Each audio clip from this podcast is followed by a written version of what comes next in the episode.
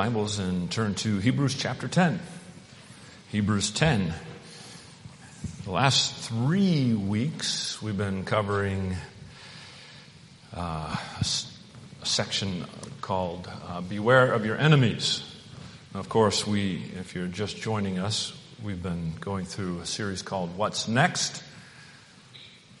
And this is a, a, series of discipleship lessons that are, not, as you've noticed, are not just for brand new Christians. All the truths in here are good for all of us to be reminded about and to put into our lives. And it's amazing how quickly some things we just let slip or we forget.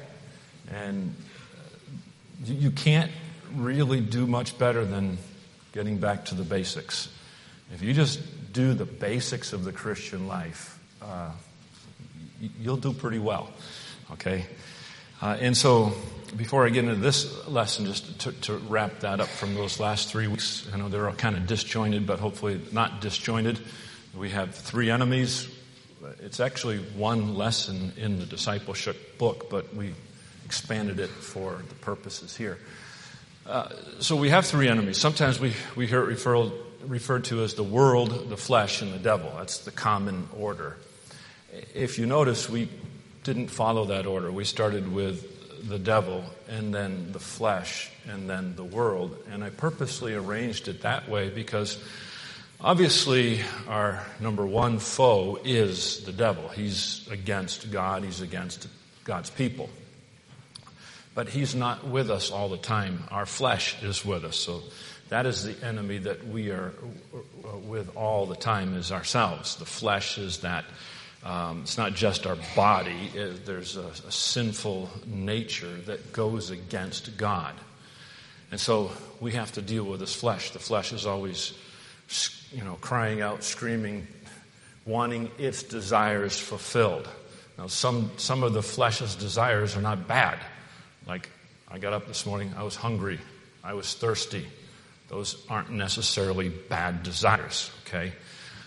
Uh, the word lusts it, lust refers to desires, but it's not just those normal desires. It's more dealing with forbidden desires. And so that's what the flesh, the old nature, that sinful nature in every person craves is sin. And so last week's lesson on, on the world, the whole idea of the world is okay, so you've got the devil is one enemy. We've got our flesh is another enemy. But the devil is small letter G, the God of this world, the Bible says. So he kind of orchestrates this world system. The world in the Bible is used a couple different ways. It talks about those who are, you know, all people in the world. God loves all people. So in that, in that sense, we should love the world. But the Bible also says, love not the world. And in that verse, he's not talking about all the people in the world. He's talking about the world's system which is against God. And so the God of this world, which is the small letter G, the one who orchestrates the, uh, a lot of the, the, the sinfulness uh, in this world, is the devil. So you've got the devil, and he's our enemy, and we've got a flesh, it's our enemy, and the devil uses a lot of these things in the world to appeal to our flesh. So that's how the three work together. You've got a strong, powerful enemy in the devil, a strong, powerful enemy in the flesh, and the devil puts all these temptations, all these things that uh, you, you, your flesh wants to look at and listen to and, and, and be involved in. And those, some of those things are against God's word. And so the devil's there t- through fashion, through um, you know entertainment, whether it's music, movies, videos, all these different uh, forms of media where he tries to continue to, and, and, not just that, but the, the world's philosophy, which is against God. And so many unbiblical philosophies, uh, and, and even, I know we have many people who would consider themselves conservatives, but even conservative talk radio isn't necessarily always godly. And sometimes it's ungodly. The conservative principles might be fine, but, you know, they don't have good uh, language. They might be fiscally conservative, but certainly not morally conservative. And so you start thinking, well, these are the good guys, but the good guys, when the good guys are corrupt, they're not really the good guys after all, are they? Anyway, that's all bonus. So we have to be careful of the world's philosophies and, and the world's pulls and, desi- and desires. And so the devil orchestrates a lot of these things and it appeals to our flesh. And that's how those three work together to become enemies of our soul. That was those last three lessons in a nutshell. Just wanted to tie that together so that we could get on to the next lesson, which is totally different but is helpful to us. And this lesson is entitled Go to Church. Now, you're in church, so you say, Well, I got this one down. It's okay, the title is probably not totally accurate, but it is a good start. Get into church, right? If you've got someone who's newly saved and you're working with them, it's great to have a Bible study at their house, but that doesn't replace church you don't have, you know, six months of Bible studies with them never coming to church. That doesn't help them. I mean, it'll help them, but what will help them more is if they can get into church because they're going to hear a whole lot more uh, truth and what you can just give them from a Bible study. So Bible studies are fine. Have them, but also make sure that you're, you're, you're stressing the idea of getting into church. Now, as, you, as we go along, you'll see it's not just that remedial. If you've been coming to church for a while, you'll see there's some things in this lesson that will be beneficial to you. But I'm going to start with some more foundational things for those who might be new and good reminders for the rest of us. So let's pray and we'll be get, uh, get started. Father, we thank you for your word, this opportunity to be in church today. And thank you that your, your word has um, the truth, it has instruction. And if we follow it, it helps our lives. And when we neglect your word and the truths found in it, it hinders us. So I pray that you'd guide us as we look into it and try to uh, be faithful uh, to follow it. We ask this in Jesus' name. Amen. So go to church. I'm here in Hebrews chapter 10. I've got a key verse if you have a handout, but I want to uh, put it in a little bit more context and put a couple other verses here with this. So I want to start in verse 23. That's why I had asked you to turn to Hebrews 10. It says, Let us hold fast the profession of our faith without wavering, for he is faithful that promised. And let us consider one another to provoke unto love and to do, uh, and, and, to good works. So we should hold fast this profession. You say, I'm a Christian. Well, good. That's good to say, but God's saying, show it. Live it. Okay, so we need to hold fast this profession of our faith without wavering. You know, don't, don't be, well, I'm a Christian sometimes, and sometimes I don't feel like acting a Christian. No, let's be faithful here. And in verse 24, let us consider one another to provoke unto love and to good works. This idea of one another. Who he's talking about? He's talking about fellow believers here now. And we should have love and concern for each other and try to help one another. And the idea of, now, provoke, provoking can be an interesting word, right? I don't know about you, but when I was younger, I had a, an older brother and a younger sister, and I knew how to push their buttons, right? And provoke them to get them to say something or do something. That's not the, the idea here. Now, you can, you can provoke someone to do the wrong thing, but you could also provoke someone to do the right thing by encouraging them, by prodding them a little bit. And that's why it's important for us to, to be in church and have a church, because we all need one another. If you, if you don't come to church and you're at home and you say, oh, I'm a Christian and you're at home, who's going to help you? You need someone to to encourage you along a little bit. And uh, I need that. We all need that. So we need to come to church and, and, and, get this. And then we get to the verse that's here. The key verse the, for the lesson is not forsaking. So part of provoking one another unto love and good works, it says not forsaking the assembling of ourselves together as the manner of some is, but exhorting one another and so much the more as you see the day approaching. So part of this idea of provoking into love and good works and considering one another is to encourage one another to be faithful to God, to be in church, and to help one another in church. So, if, again, if you're not at church, you can't get the encouragement that you need. So, let's dial back a little bit. Uh, I'm not super old, but I'm not young either. Uh, so, not many years ago, it was common for people to attend church on Sundays. It was just the common thing. And, and most people with a little bit of gray hair, uh, unless you prematurely gray, uh, remember those days where a lot of people, it was just Sunday was that. A lot of stores were not open on Sunday. Now everything's open on Sunday, except for Chick fil A. All right? Uh, and um, it, it's very, very different now. Uh, Sundays are a time for relaxation. Uh, you know, you hear people say, hey, would you come to church? Well, that's my only day off. I, I you know, I, I, need my time. I thought the Bible said it's the Lord's day. Uh, your time is all those other days in the week. And but now is a time for relaxation, it's a time for shopping, it's a time for sleeping in, it's time for getting projects done around the house, it's a time for sporting events. Right?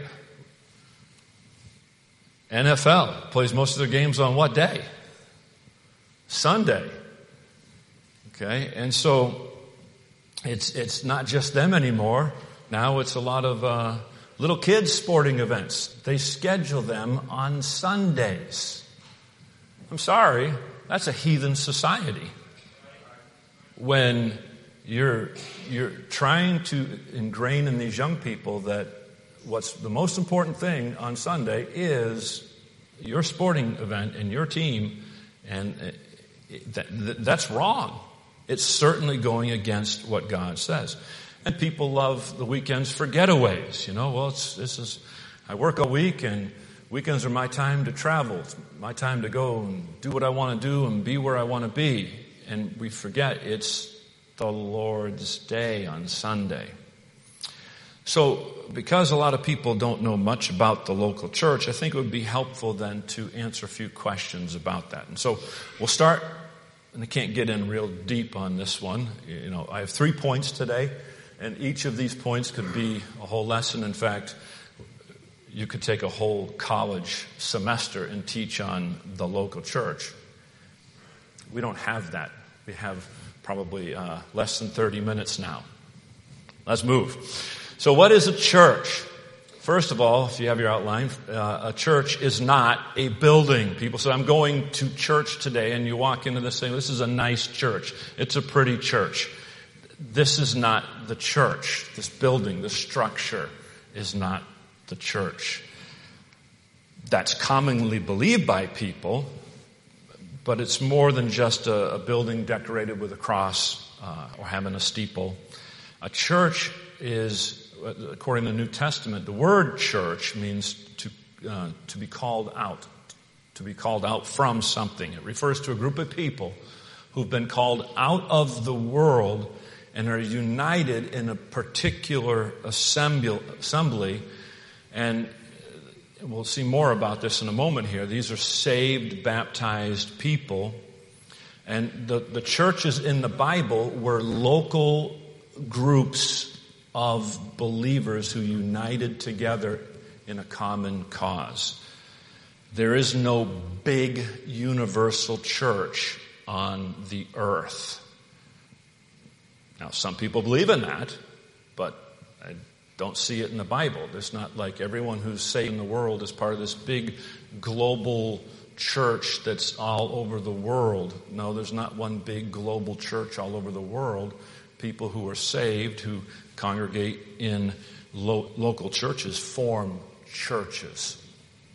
And so that's what Baptists believe us because we believe that's what the Bible teaches.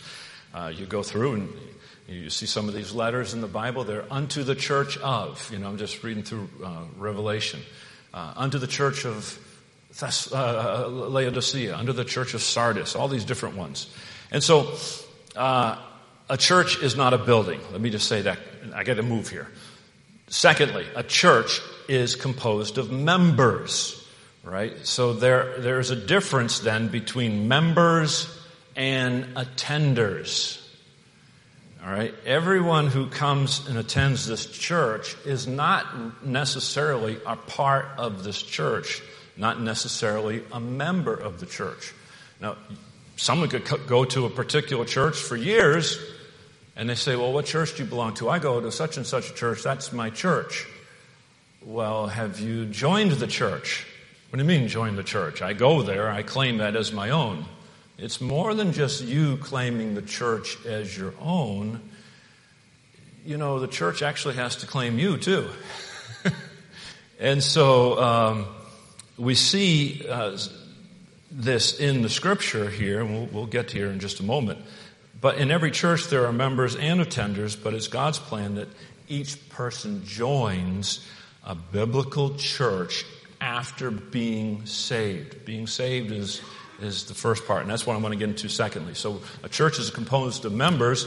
There's a difference between members and attenders, and then secondly, there underneath that is uh, the, the requirement for membership. So, what are the requirements to become a member? Well, Acts 2:41 we have in our handout there it says then they that gladly received his word were baptized in the same day there were added unto them about 3000 souls so we see 3000 people being added to the church they became members of the church in Jerusalem that day so how did that happen so they gladly received his word. What was his word? He had preached that, if you go earlier in the chapter, he preached that Jesus was the Messiah, that they had sinned, and that they needed to repent. And of course, the scriptures teach that we need to receive Jesus Christ as our Savior. And so they needed to repent and turn from the sin to turn to Christ, accept Him as Savior. And it says that they gladly received His word, which meant they did repent, they got saved. They trusted Christ as their Savior. And then it says those who did that were baptized. So they got saved. They followed the Lord in baptism. We already had a lesson on baptism, so they, they took that step of obedience. They followed Him. Baptism is a picture of the death, the burial, and the resurrection of Christ. Baptism doesn't save. It's a picture of salvation and what Christ did for us. So they got saved. They got baptized and at that, and then they were added to the church. Uh, so salvation is the first requirement, and then baptism is the second requirement. Right? Only those who have received Christ as their Savior and been baptized are eligible to become a member of a church. That's what we believe. We get that from the Scripture. That's what we hold to. And uh, they were added. You know, when I go shopping with my wife. We go down the aisle with the cart and we're adding things to the church. Not to church, to the cart. I'm getting ahead of myself. Yeah. Sometimes I add things for the church, but uh, uh, we're adding things to the cart because we're choosing what we want. These are things that I think would be helpful for my household. You know, some of the things that she chooses and some of the things that I choose are a little different, right? If she wants some of the things without me wouldn't be in the cart. But I'm there and I get to, you know, say, this, this is a good thing to have in here too. And so people who get saved, get baptized, and who are interested in joining church, in, in our church, we ask them to come down and uh, Dr. Vogel usually meets with them for a few minutes here in one of the front rows and just discusses uh, a little bit about uh, our church. Gives a little uh, packet there of information to look through, and we have what we call as a church covenant. And a church covenant just talks about what we believe as a church, and, and we want to make sure that someone's saved and baptized and they agree with what we believe. Because we're called out to be unified to serve a purpose for the Lord. And if someone says, "Well, I, don't, I don't believe in the virgin birth," I don't believe in living holy. I believe in all these other things that the Bible doesn't teach, and I'm going to be a member of your church. We have a right to say whether we want you as a member or not. Uh, of course, we want people as members. You know, we do. But we also want people who believe like we believe and follow the book. And so that's why we do what we do. Okay? So that's basically what a church is. I know we could go into a whole lot more detail, but for the sake of this lesson, we're not going to. Let's move to the second question then, and that is why should we go to church? Now, the new, there's, there are numerous reasons why we should go to church. I'm just going to give you a few of them, okay? So, first one is this we are commanded to go to church, and it's an interesting way. Uh, it's worded here, we just read in Hebrews 10 25, not forsaking the assembling of ourselves together, as their manner of some is. It's more of a command to, to, to stop going to church because he's, he's just assuming that that's what Christians do. Christians just know that they go to church. It's, it's kind of one of those things that's a taken for granted thing. He said, so not forsaking the assembling of yourselves.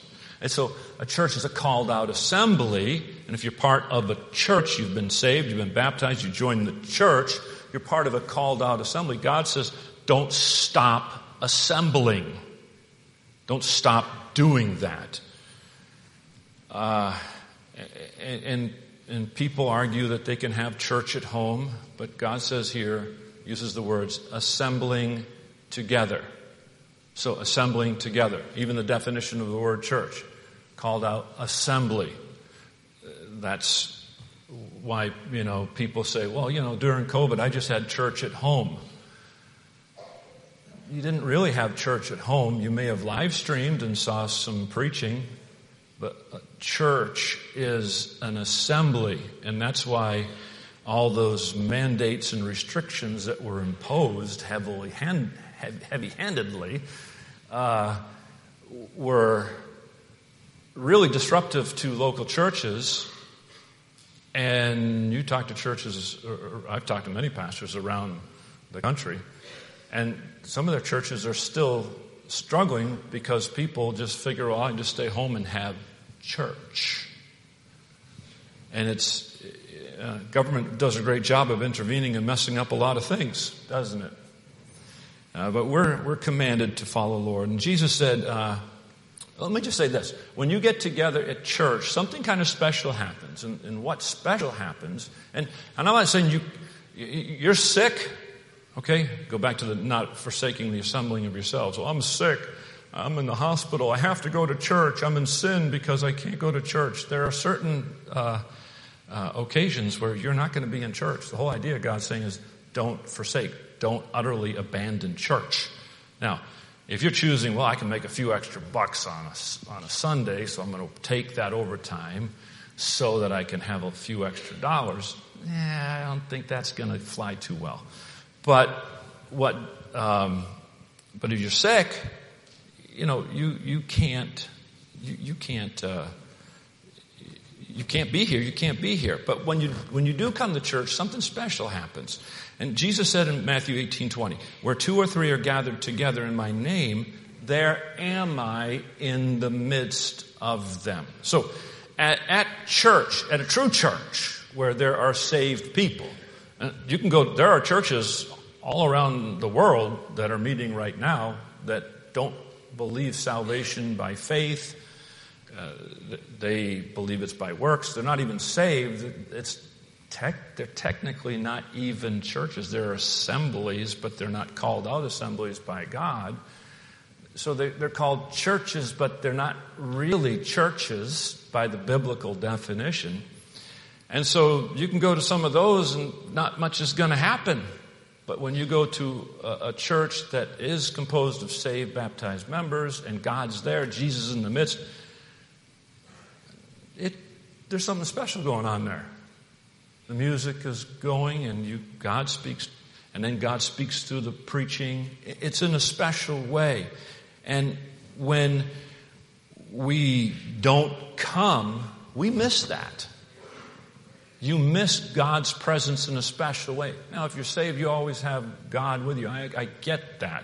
But He manifests Himself in a special way in church. So we're commanded to go to church. Secondly, another reason we should go to church is because church is a place to gain spiritual nourishment. We had a whole lesson on that in the past.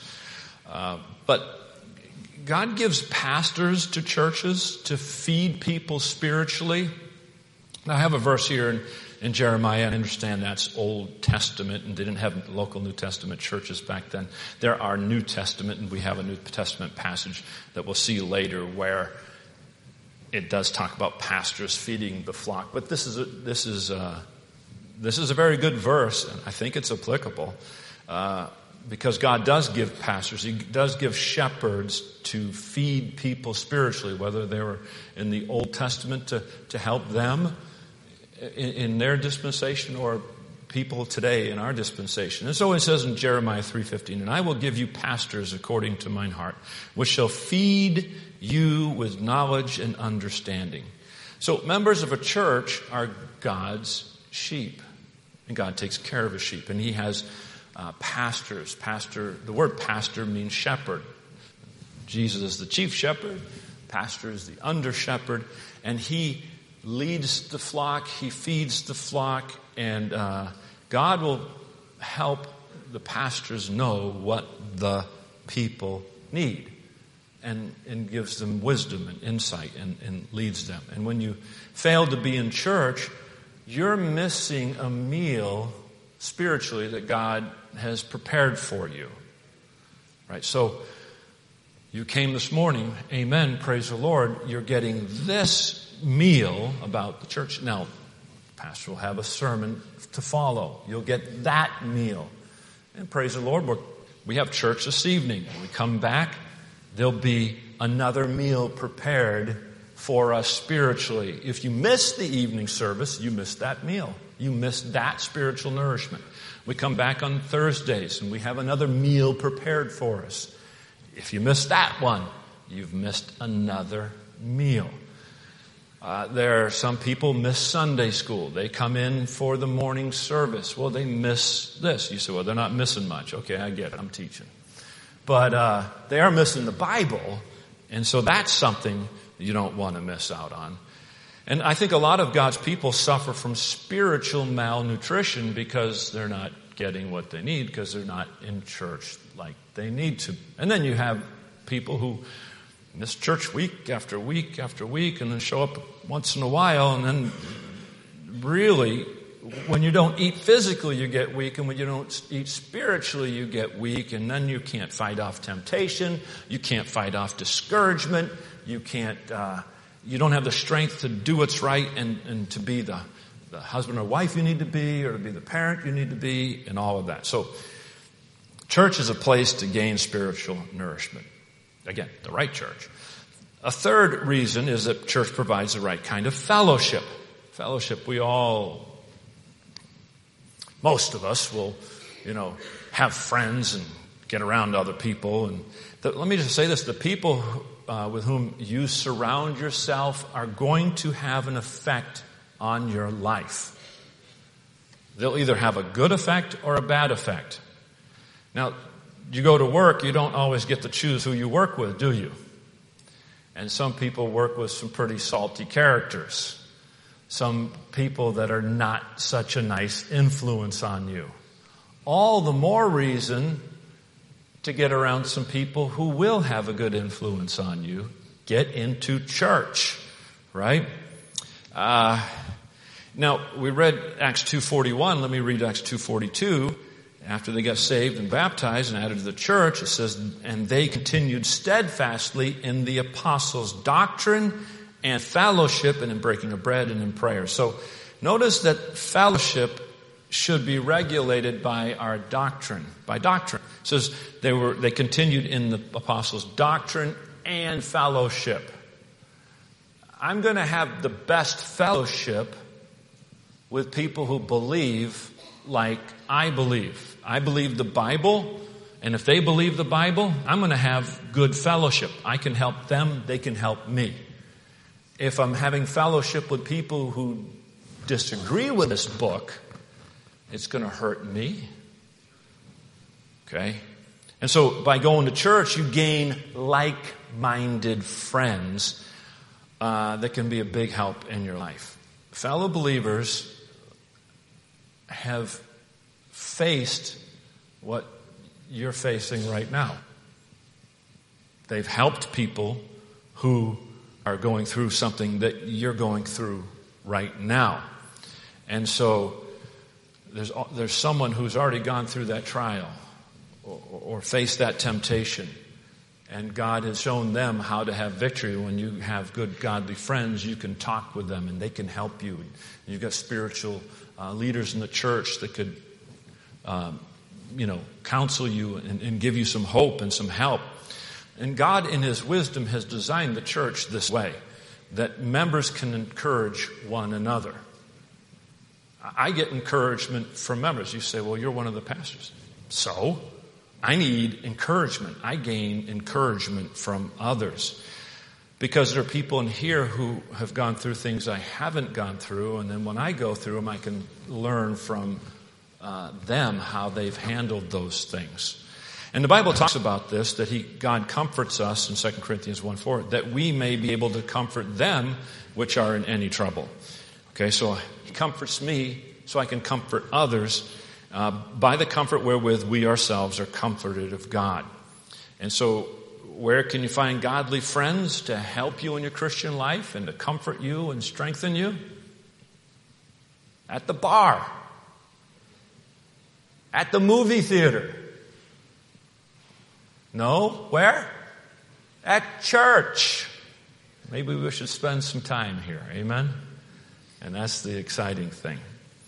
Uh, just, just thinking about this lesson last night, you know, men's prayer meeting, guys getting together. You know, guys are get there early, they're talking, they have a time of prayer, and then I see guys in this part of the hallway and guys in another part of the hallway. Just afterwards, just talk, having fellowship, sharing uh, blessings and burdens and just being an encouragement to one another. That, that's what it's all about. It's not about, I gotta go, I gotta go in and pray. No, we get to go and pray and talk to God and have fellowship with Him and fellowship with the other members. All right, let me give you another one here. And this, this could be a whole lesson. And I just got to touch it. You have a job to do. That's another reason why you should go to church. You have a job to do. Every member of a church has been given gifts to use within the church. So let me read this quickly for you and give a quick, quick explanation. Romans 12, 6 through 8 says, having then gifts, okay, having Okay, it's talking about members here. Having then gifts differing according to the grace that is given to us, whether prophecy, let us prophesy according to the proportion of faith, or ministry, let us uh, wait on our ministering, or he that teacheth on teaching, or he that exhorteth on exhortation, he that giveth, let him do it with simplicity, he that ruleth with diligence, he that showeth mercy with cheerfulness. Okay, so every member has a job to do. Every member has a gift to be able, and it doesn't necessarily mean a position. When I say a job to do, it doesn't mean a, a position necessarily. All right, it says there are a lot of in here. There's uh, the gift of prophecy. That's that is not just foretelling, uh, like you know, predicting the future. That's there was some foretelling back in the New Testament days, but also includes forthtelling. That means thundering out God's word from the, the revealed truth that we have here, and that's what applies to us these days since those other uh, prophetic gifts are, are not for today. But it says, let us prophesy. If you have that gift, thunder it out, okay? Uh, there are some preachers that get up there and they just let it rip. Okay? Well, that's not just because they're a great preacher. Maybe they just actually have the gift of preaching. Um, then ministry. That's the idea of serving. The, the person who has a servant's heart. Not necessarily a position, but, you know, there's a sign up sheet down there at the front desk to uh, fill in some of the uh, extra duties, the cleaning duties around during the holidays where some of the people are gone. Can't be able to. And so, you know, everybody should serve. That's a command, but there are some people who have the gift to just they go, they're always there to help with everything. They've just got that servant's heart. They've got a special gift for that. I'm glad there's people like that because uh, some people don't want to sign up. They're like, yeah, I'll do that. I'll just wait. Oh, all the names are already filled. I guess I don't have to sign up now. Uh, you miss out on that. Anyway, let's continue here. Um, the teaching, okay, there could be more people in the church because we have a large church that have the gift of teaching than we have slots to fill but that doesn't mean you can't still teach others if you're a, a, an older gentleman or older lady you can take one of the younger men and younger ladies under your wing and teach them things it's, it's not just about a position or having a classroom to do that in the idea of exhorting there are people who have that gift of encouragement i can think of a couple of them right now our pastor has that gift. That's, I've appointed you as that gift, Dr. Mitchell. Um, he's just always encouraging.